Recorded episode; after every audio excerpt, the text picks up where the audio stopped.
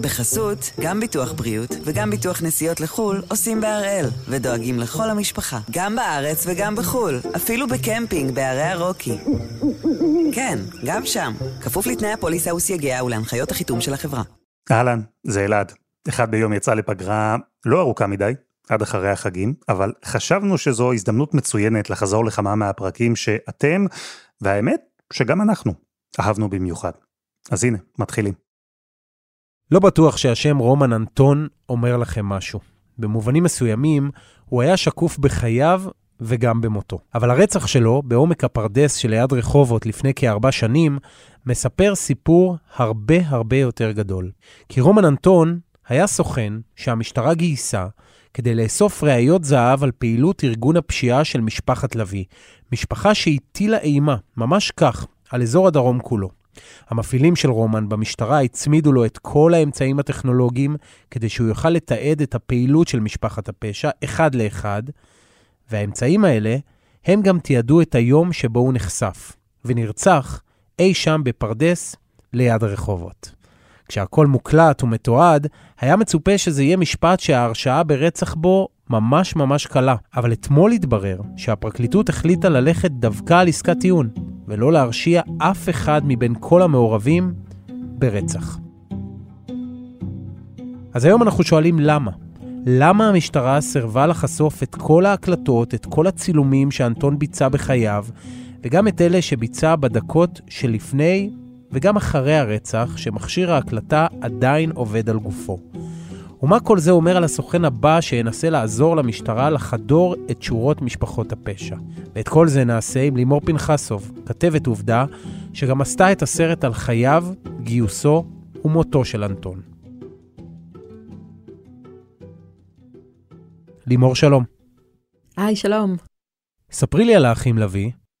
אוקיי, האחים לביא, צריך להבין, קודם כל באמת נוצר ואקום בעולם הפשע הישראלי. אה, עם זה שעצרו את המשפחות הגדולות יותר, והם אה, ככה תופסים לעצמם מקום נכבד ויותר ויותר. הם בעצם אחים, שני אחים מאוד קרובים, מאוד צמודים זה לזה, שמתחילים, הם מרחובות אגב, המשפחה ותיקה ברחובות. אופיר הוא האח הגדול, הוא באזור ה-35-36. עמוס הוא האח הקטן, הוא בן 28. יש להם עוד בן דוד, כדי שלא נתבלבל, שגם לא קוראים עמוס, והוא נקרא עמוס הקטן. האחים האלה הם אה, נדירים בעולם הפשע, כי בעצם יש להם את, ה, את העוצמה שלהם כאחים, את, ה, את השותפות הזאת, הם לא יבגדו אף פעם אחד בשני. והם בעצם יעד מספר אחד של, אה, של ימ"ר אה, מרכז בשנים האחרונות. הם באמת ה, המשפחה השולטת היום בעולם הפשע בארץ. איך הם הגיעו למעמד הזה? הם עולים על הרדאר של המשטרה עוד בעודם חיילים של דומרני. הם היו בהתחלה חיילים, הם היו אה, דואגים לו לפרוטקשן, הם היו דואגים לו להגנה, הם היו דואגים לו למעטפת, ובאמת יום אחד הם מורדים ורוצים לצאת לדרך שלהם. כשדומרני מתחיל להיחלש, יש פה בעצם שתי משפחות, ו- והם מתחילים לעלות על הרדאר, מתחילים להבין, רגע, הם פועלים עצמאית, זה כבר תופס יותר תשומת לב. הם uh, למעשה מתחילים uh, לצבור כוח מהחיילים שלהם, זה תמיד צריך לאסוף חיילים, על ידי זה שהם פשוט נותנים להם אוכל. אנשים סיפרו לנו מסביבם שהם פשוט מאכילים את, ה, את החבר'ה. חבר'ה מקהילות של עולים שלא תמיד מוצאים את המקום שלהם והם מספקים להם אוכל. עם האוכל מגיעה המחויבות, מגיעה ההגנה, מגיעה תחושת המשפחתיות, והם נהיים החיילים שלהם. והאחים לביא עושים את המלחמות שלהם ומטפסים לאט לאט, הם מורידים את היריבים שלהם, בהמון אה, אה, יש, יש רציחות שאנחנו יודעים, מטעני חבלה, ובאמת העולם שלהם, של שניהם מאוד מאוד מאוחד, והיה בלתי אפשרי למש, למשטרה להיכנס בתוכם. את יכולה לאפיין את הפעילות של משפחת הפשע הזאת של האחים לביא? הם מתעסקים ב...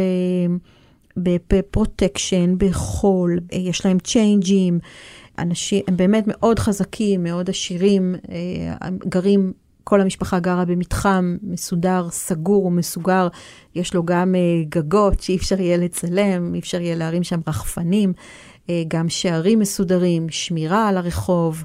אנחנו נסענו לצלם שם, זה היה עניין לא פשוט. הדיבור עליהם הוא האלימות. והדבר הזה שבאמת אין, אין אלוהים. זאת אומרת, יש פה חיסולים שהם בלב רחובות.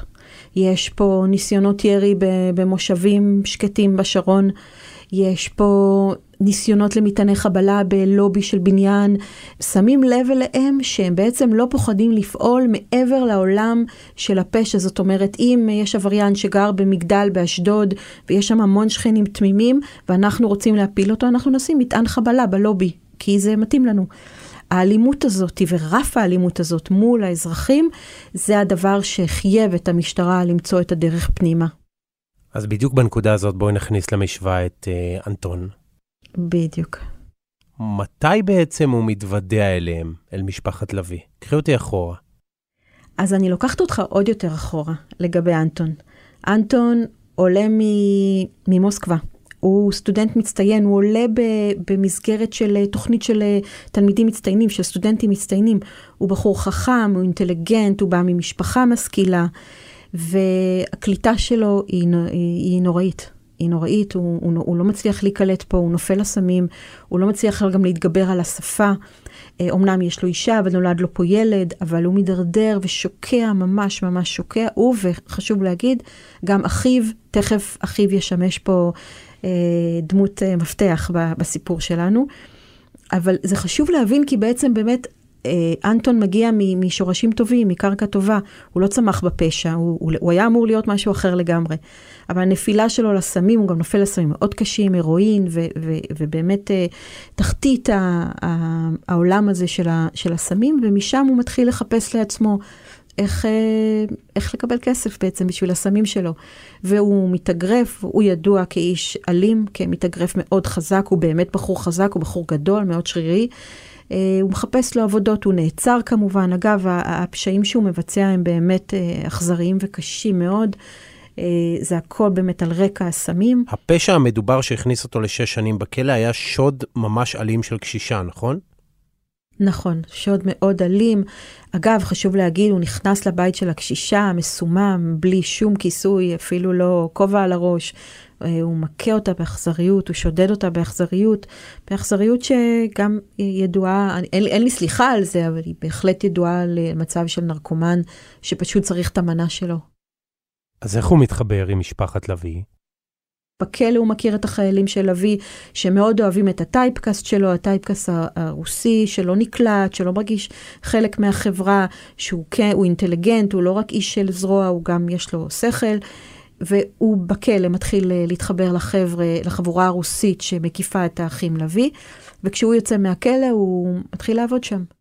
תראה, אנחנו מדברים על משפחת פשע שאת תיארת אותה, היא מאוד ממדרת וממודרת. היא מקבלת את מרבית ההחלטות שלה ביחד, בווילה אחת, ברחובות, בלי לשתף הרבה גורמים מבחוץ.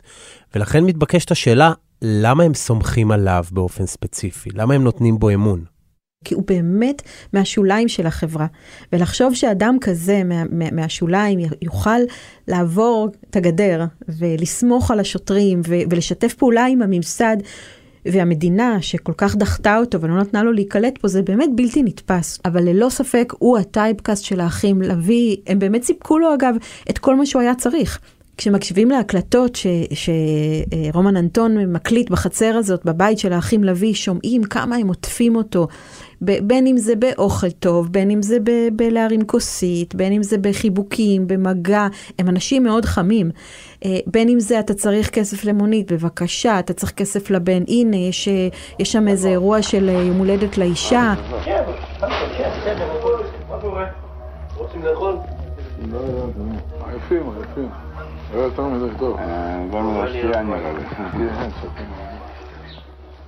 זה מה שרומן אנטון היה צריך. הוא היה צריך משפחה, הוא היה צריך uh, את, את העטיפה הזאת, זה מה שלא קרה לו כנראה, אני לא רוצה לעשות פסיכולוגיה בגרוש, אבל obviously זה מה שלא קרה לו בקליטה שלו בישראל, שהייתה קליטה לא טובה, והנה הוא מקבל את זה מהאחים לביא, ובתמורה, מה הוא צריך לעשות?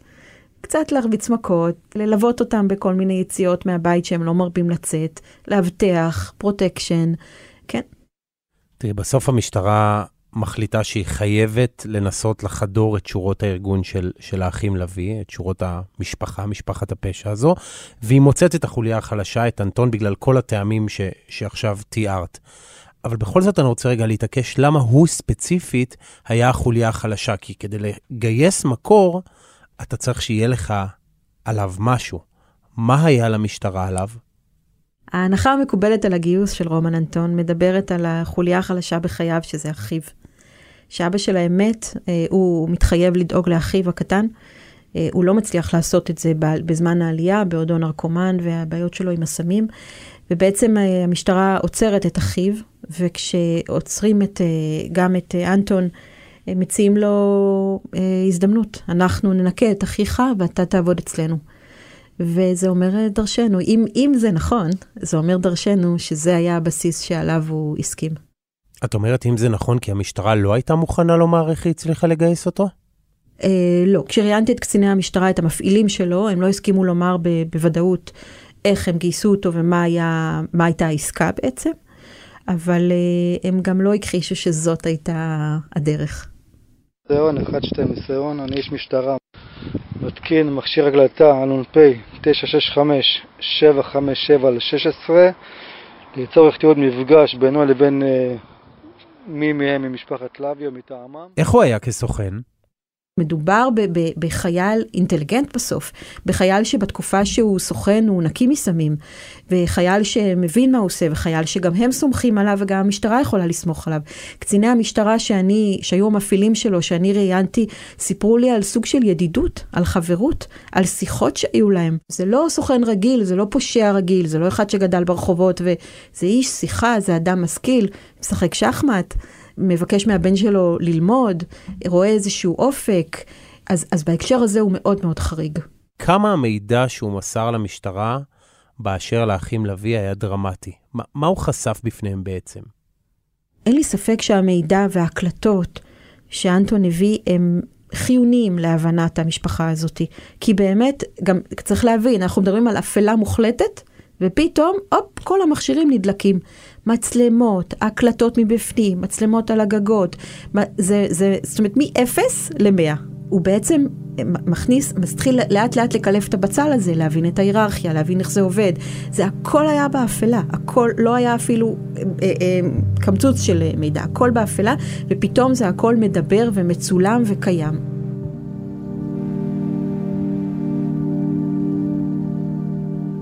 ורומן אנטון אכן הדליק פנס בתוך האפלה הזאת, והפנס הזה העיר למשטרה בעוצמה מאוד גבוהה.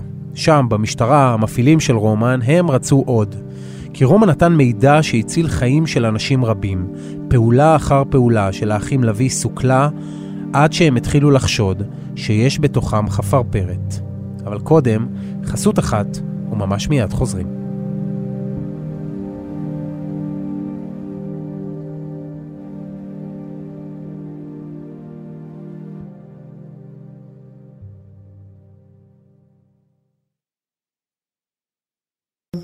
בחסות, גם ביטוח בריאות וגם ביטוח נסיעות לחו"ל עושים בהראל, ודואגים לכל המשפחה, גם בארץ וגם בחו"ל, אפילו בקמפינג בערי הרוקי.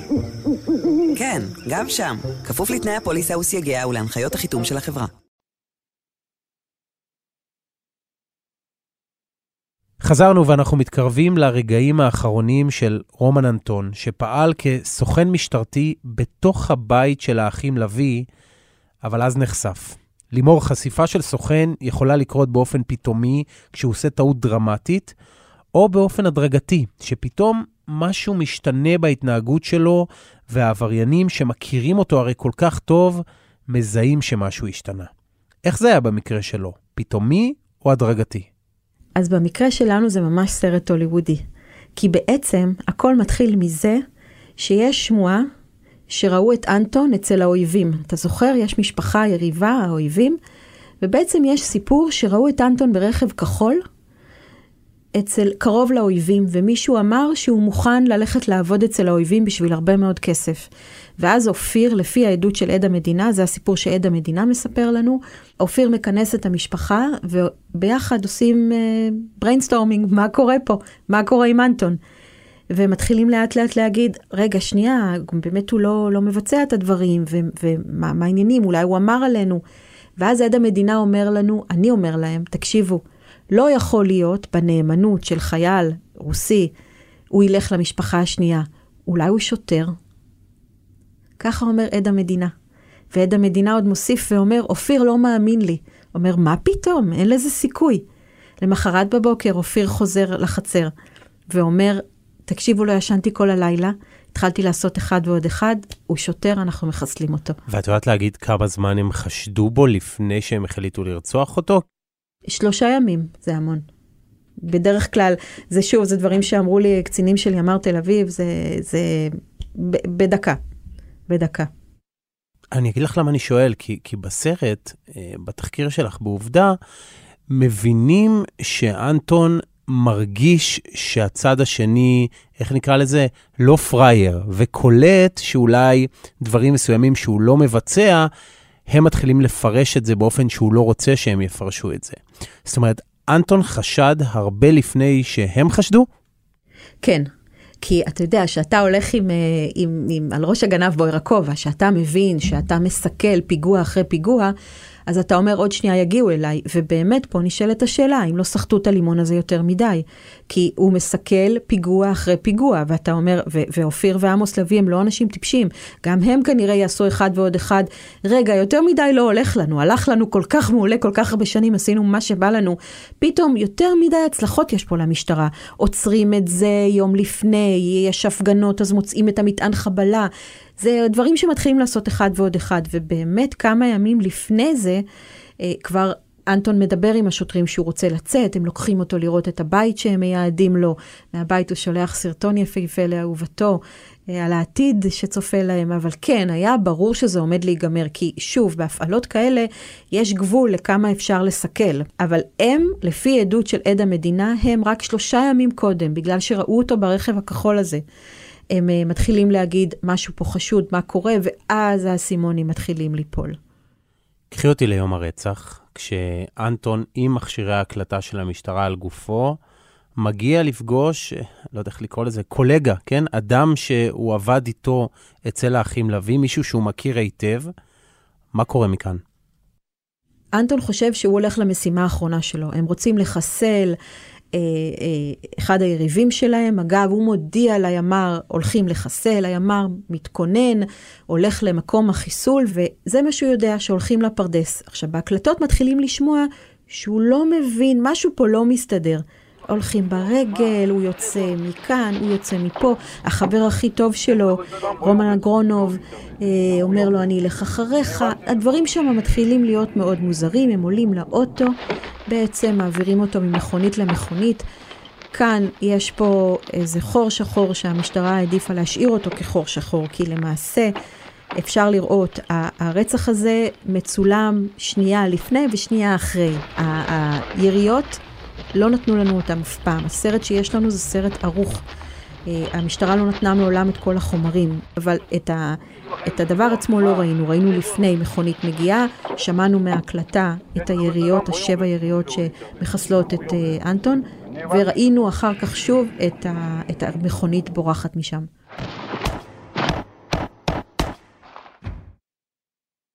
סלחי לי אם אני קונספירטור, אבל יכול להיות שבדקות הארוכות האלה שאנחנו לא שומעים, היו עוד אותות אזהרה, או לא יודע איך לקרוא לזה, נורות שיכולות להצביע על מחדלים נוספים בטיפול ב, בפרשה הזו של המשטרה, שבגינן אתן ואנחנו לא שמענו את הדקות האלה, דקות ההקלטה הללו? אני נאלצת לשת, להשתתף איתך בקונספירציה, כי בוא, אין לזה הסבר אחר. הרי כולנו מכירים סרט אם צולם, היו תצפיתנים, גם זה הימ"ר אישרו לי כשהייתי איתם בזירה, היו תצפיתנים שמתצפתים על האירוע. האירוע הזה מצולם. איפה השניות החסרות? אני איתך בקונספירציה, כנראה שיש שם איזה משהו שלא נעים להם ולא נוח להם. אז אני אשאל עוד שאלה אחת קשה. את יודעת להסביר למה כשהמשטרה שומעת בהאזנה, ברשת הקשר, את השקט שאחרי שבע היריות באנטון, היא לא מבינה שמשהו השתבש בדרך? את זה את יודעת להסביר? אני לא יודעת להסביר את זה, אנחנו שאלנו את עצמנו את זה המון המון המון בחדר העריכה. איך זה יכול להיות? הרי הם שמעו את היריות. אה, אין ספק שהם מגיעים לגופה, הם בסוג של הלם, שהמון פעמים שאלתי את עצמי בחדר עריכה, הקשבתי לזה שוב ושוב. איך זה יכול להיות? למה למדתם בהלם? שמעתם הרגע שבע יריות. מה חשבתם שאתם באים לראות? אבל ההלם הוא באמת רגשי, והם התגובה שלהם היא, תקרא לדואני, תקרא לזה, תקרא לזה, אה, רצחו את אנטון. אנטון, היא מלא. דחוף, דחי מלא. הורד את הבן אדם, כנסו לפה דחוף, תביא ניידת לפה, דבר רגע עם דודו, תראה, לא יודע מה, צריך הכל צ'יק צ'אק. עכשיו, עכשיו, עכשיו, דחוף, כן. אה, אבל שוב, אתה יודע, אין לנו את כל, אין לנו את כל ההקלטה, אין לנו את כולה. את הבטת להם בעיניים, למפעילים, לאנשי המשטרה, ואני שואל אם, וזה לגמרי התרשמות אישית, כי אני לא בטוח שתוכל לתת לזה תשובה מוחלטת, אבל יכול להיות שהמשטרה הייתה כל כך נעולה על המשימה, להביא את הראיות, להביא את, ה- את העדויות לפשעים ולעבירות של משפחת לביא, שאנטון הופקר שם, שהמשימה שיבשה את המחויבות של המשטרה לחייו של הסוכן הספציפי הזה שסיכן את חייו עבורה, עבורנו? זו שאלה קשה, אני יודע, אבל בכל זאת. זאת שאלה מאוד קשה, כי כמו שאתה אומר, איבדתי להם בעיניים, וראיתי שהיה להם אכפת. ראיתי שאכפת להם מאנטון, ראיתי שבאמת נוצר שם קשר. אין לי ספק שהם לא העלו בדעתם ולא רצו שמשהו כזה יקרה. בואו נתחיל מכאן. עכשיו, נלך ליום-יום של עבודת המשטרה וליום-יום של הפעלת סוכן, והיום-יום הוא, הם צלחו כמה מהמורות בדרך איתו, ואני מנחשת שזאת הייתה מהמורה אחת יותר מדי. אתה יודע, בסופו של דבר הוא שכב, הגופה שלו שכבה על הרצפה, אז כנראה שכן. לימור, בואי נדבר על שלב החקירה, כי כיוון שהמשטרה ידעה כל הזמן מי נמצא איתו, והיו עליו כל הזמן האזנות, היא גם ידעה שהאחים לביא הם אלו שאיך נקרא לזה? מלווים את הרצח הזה. שעשו לו כיפה אדומה. כלומר, הקו החקירתי, אולי בניגוד לפעמים אחרות, היה מאוד ברור כבר בהתחלה. אבל המשטרה, שהחזיקה אצלה את כל העדויות, החליטה לא לשתף אותן עם בית המשפט, והסרטון שהוצג היה סרטון ערוך וחלקי. למה בעצם? אז תראה, מה, מהרגע הראשון גם אני חשבתי, וואי, זה תיק נורא קל, הכל מוקלט, הכל מצולם, איזה יופי. הגענו לבית משפט בדיונים הראשונים, והעורכי דין אמרו, מה שאחר כך התברר לי שבצדק, תשמעו, אם הם לא מביאים לנו את כל ההקלטות ואת כל הסרטונים, זה יהיה פה זיכוי. כי מה זאת אומרת? אי אפשר להגיש לבית משפט משהו ערוך. הרי כולנו יודעים כמה נפלאות יכולה לעשות העריכה. ואז ראיתי את הפרקליטות וראיתי את, ה- את, המד, את המשטרה, את המדינה שלנו, אומרת שיטות ואמצעים, אומרת מקורות, אומרת, אומרת המון המון המון דברים, שאגב, כנראה הם בצדק, אבל לא אומרת דבר אחד, מישהו רצח את הסוכן שלנו ואנחנו נרשיע פה ברצח, ונלך את כל הדרך ונילחם על זה. את אומרת שיטות ואמצעים שהמשטרה רוצה לשמור עליהם, למה זה גובר על החובה של המשטרה לשתף את בית המשפט בכל מה שהיה שם ברגעים של הרצח בפרדס? ברגע שהם, אה, נגיד, ברגע שהם חושפים הקלטה, הם צריכים לחשוף את המכשיר שבו זה הוקלט, הם צריכים לחשוף מה שנקרא את השיטות והאמצעים, איך הם השיגו את ההקלטה, את האותנטיות שלה, כולל באמת ברמת הדגם שבו מקליטים. והמון פעמים, המון, זה חוזר במשפט הפלילי, שיטות ואמצעים זה קדוש, אנחנו לא רוצים uh, עכשיו להחליף מכשירי הקלטה בכל המשטרה, ושידעו שמכשיר ההקלטה נמצא בגיל, לא יודעת מה, או במסגרת של המשקפיים, אז אנחנו לא יכולים לחשוף את ההקלטה, וההקלטה הזאת נשארת קבורה. היא משמשת רק uh, מה שנקרא uh, מודיעיני, אבל מודיעינית זה לא ראייה. בשביל שההקלטה הזאת תהיה ראייה בבית משפט, ואפשר יהיה להשתמש בהקלטה של, לצורך העניין, נאמר, אופיר לביא אומר 1, 2, 3, צריך להביא את ההקלטה, צריך להביא את המכשיר, צריך להביא את האיש שלחץ על ההקלטה. אם שמתם לב, בתחילת ההקלטה אומר המפעיל, אני, טה-טה-טה, מפעיל את המכשיר, המספר הזה והזה, אה, ואת כל זה הם מעדיפים לא לחשוף. למה? אחד, בגלל uh, באמת uh, לשמור על הסודיות של הדרכי פעולה שלהם, אמרו לי קצינים מאוד בכירים, תמיד העבריינים צעד אחד לפנינו. הם עשירים יותר, הם חזקים יותר, הם יצירתיים יותר, uh, ואנחנו לא רוצים לחשוף את מה שאנחנו כן מצליחים לעשות, אחד. ושתיים, אתה יודע, זה גם עניין כלכלי בסוף, כי אם אנחנו חושפים שהמכשירי הקלטה שהמשטרה עכשיו קנתה במכרז מאיזה חברה בפתח תקווה נמצאים בעפעף של הסוכן, אז עכשיו לא יוכלו להיות יותר מכשירי הקליטה כאלה, וצריך יהיה לקנות מכשירי הקלטה חדשים, כי העבריינים כבר ידעו, כאילו זה לא חסוי. אתה מבין? ברגע שחושפים, אז חושפים. את המוטיבציה או את המניעים או השיקולים הישירים והעקיפים של המשטרה אנחנו יכולים להבין במחאות כפולות, אבל מה המוטיבציה של הפרקליטות ללכת לעסקת טיעון כזו? את זה את יכולה להסביר לי? לצערי לא. לצערי אני לא יכולה להסביר את זה.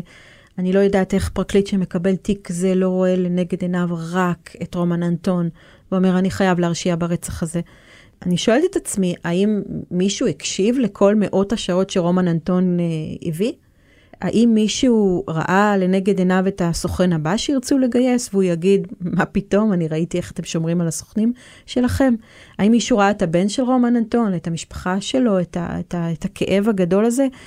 ובסוף הסכימו, העדיפו לעשות עסקת טיעון ששומרת על כולם. היא שומרת כנראה על, על הפשלה שהייתה פה, בוא, על המחדל שהיה פה. היא שומרת על הפרקליטות, כי התיק הזה, הפרקליטות ליוותה אותו מהיום הראשון, צמוד. היא שומרת על כולם, מלבד על רומן אנטון.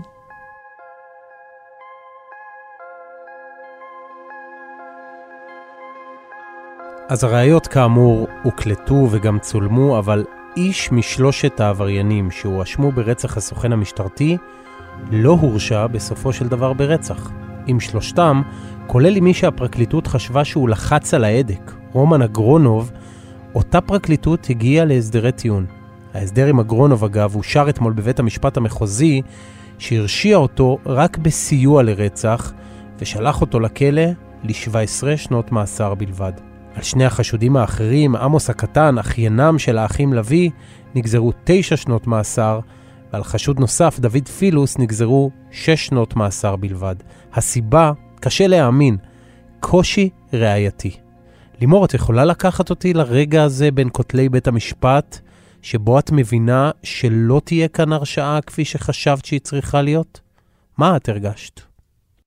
אני אגיד כאן כ- כאזרחית, כאזרחית אני מבינה שיש פה שלושה אנשים מאוד מסוכנים, שהולכים מאוד מהר להשתחרר מהכלא, ובוא, לחזור לפשע, שלא יהיה לנו ספק. הם לא הולכים uh, לצאת מהכלא uh, חסידי אומות עולם. הם הולכים לחזור לפשע, מתוחכמים יותר, חזקים יותר. אגרונוב, שלא פתח את הפה ולא לא, לא אמר מילה לאחים לביא, עולה במעמד, האחים לביא רק מתחזקים, ואגרונוב, בוא, אוטוטו יוצא מהכלא, בסדר? כמה הוא קיבל? הוא עוד, uh, מה, שבע, שמונה, תשע שנים יצא מהכלא, הוא בחור צעיר. הוא בחור בן 20 פלוס, משהו כזה, הוא יוצא מהכלא בגיל מה, 40, 30 וקצת. אז מה עשינו בזה? ומה לגבי משפחת הפשע הזו? איך ייראה העתיד שלה מכאן והלאה? היא תלך ותתחזק, או שהיא חטפה מכה בפרשה הזאת? עמוס ואופיר אה, בחוץ, אה, ממשיכים על פי, לכאורה, בוא נגיד, ממשיכים אה, לכאורה לפשוע, ממשיכים לסלול את דרכם לצמרת. באמת, יש היום ואקום מאוד גדול בצמרת עולם הפשע הישראלי, והם ללא ספק באיזשהו אופן, אתה יודע, יוצאים מזה מחוזקים, יוצאים, עשו ניקוי שורות, יודעים היום איך לסגור עוד יותר את השורות, להדק יותר. רק הפסדנו. רק הפסדנו, אין ספק. לימור, מהדהדת אצלך המחשבה מה היה קורה אם הסוכן הזה לא היה רומן אנטון, אלא אדם ישראלי ממוצע, לא ממקום מוחלש, לא משולי החברה? הוא לא היה נהיה סוכן. אה, אני חושבת שאתה יודע, להצליח לגייס סוכן ולמצוא את נקודת החולשה שלו, אה, זה משהו ש... אה, שצריך, שקורה למישהו מהשוליים של החברה, שקורה למישהו שנמצא במצב של חולשה, וזה בסדר אגב שהמשטרה מגייסת סוכנים, אנחנו האזרחים צריכים להגיד אה, רק תודה. אה, רומן אנטון הציל הרבה מאוד אנשים בעבודה שלו, אה, אבל אני חושבת שצריך גם להכיר בזה, זה אדם ש...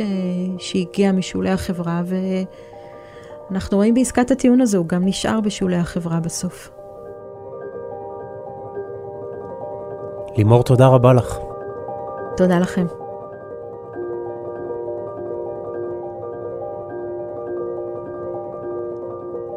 וזה היה אחד ביום, של N12. העורך שלנו הוא רום אטיק, תחקיר והפקה רוני ארניב, דני נודלמן ועדי חצרוני, על הסאונד יאיר בשן שגם יצר את מוזיקת הפתיחה שלנו, ואני אלעד שמחיוף. אנחנו נמשיך לצעוד בשבילי הנוסטלגיה עם הפרקים האהובים, עד שנחזור עם פרקים חדשים של אחד ביום, אחרי החגים.